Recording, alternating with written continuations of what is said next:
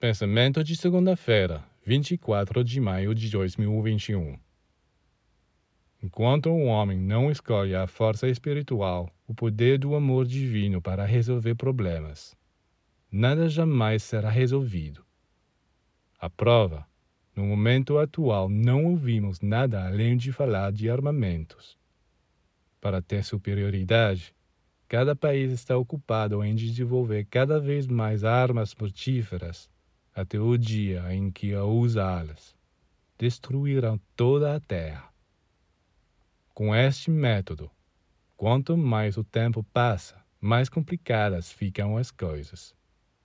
Tente, portanto, a partir de hoje, resolver seus problemas com seus parentes, seus amigos, seus inimigos, mostrando amor e gentileza.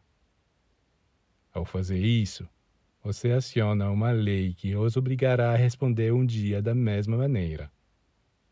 Sim, esse é o poder da provocação.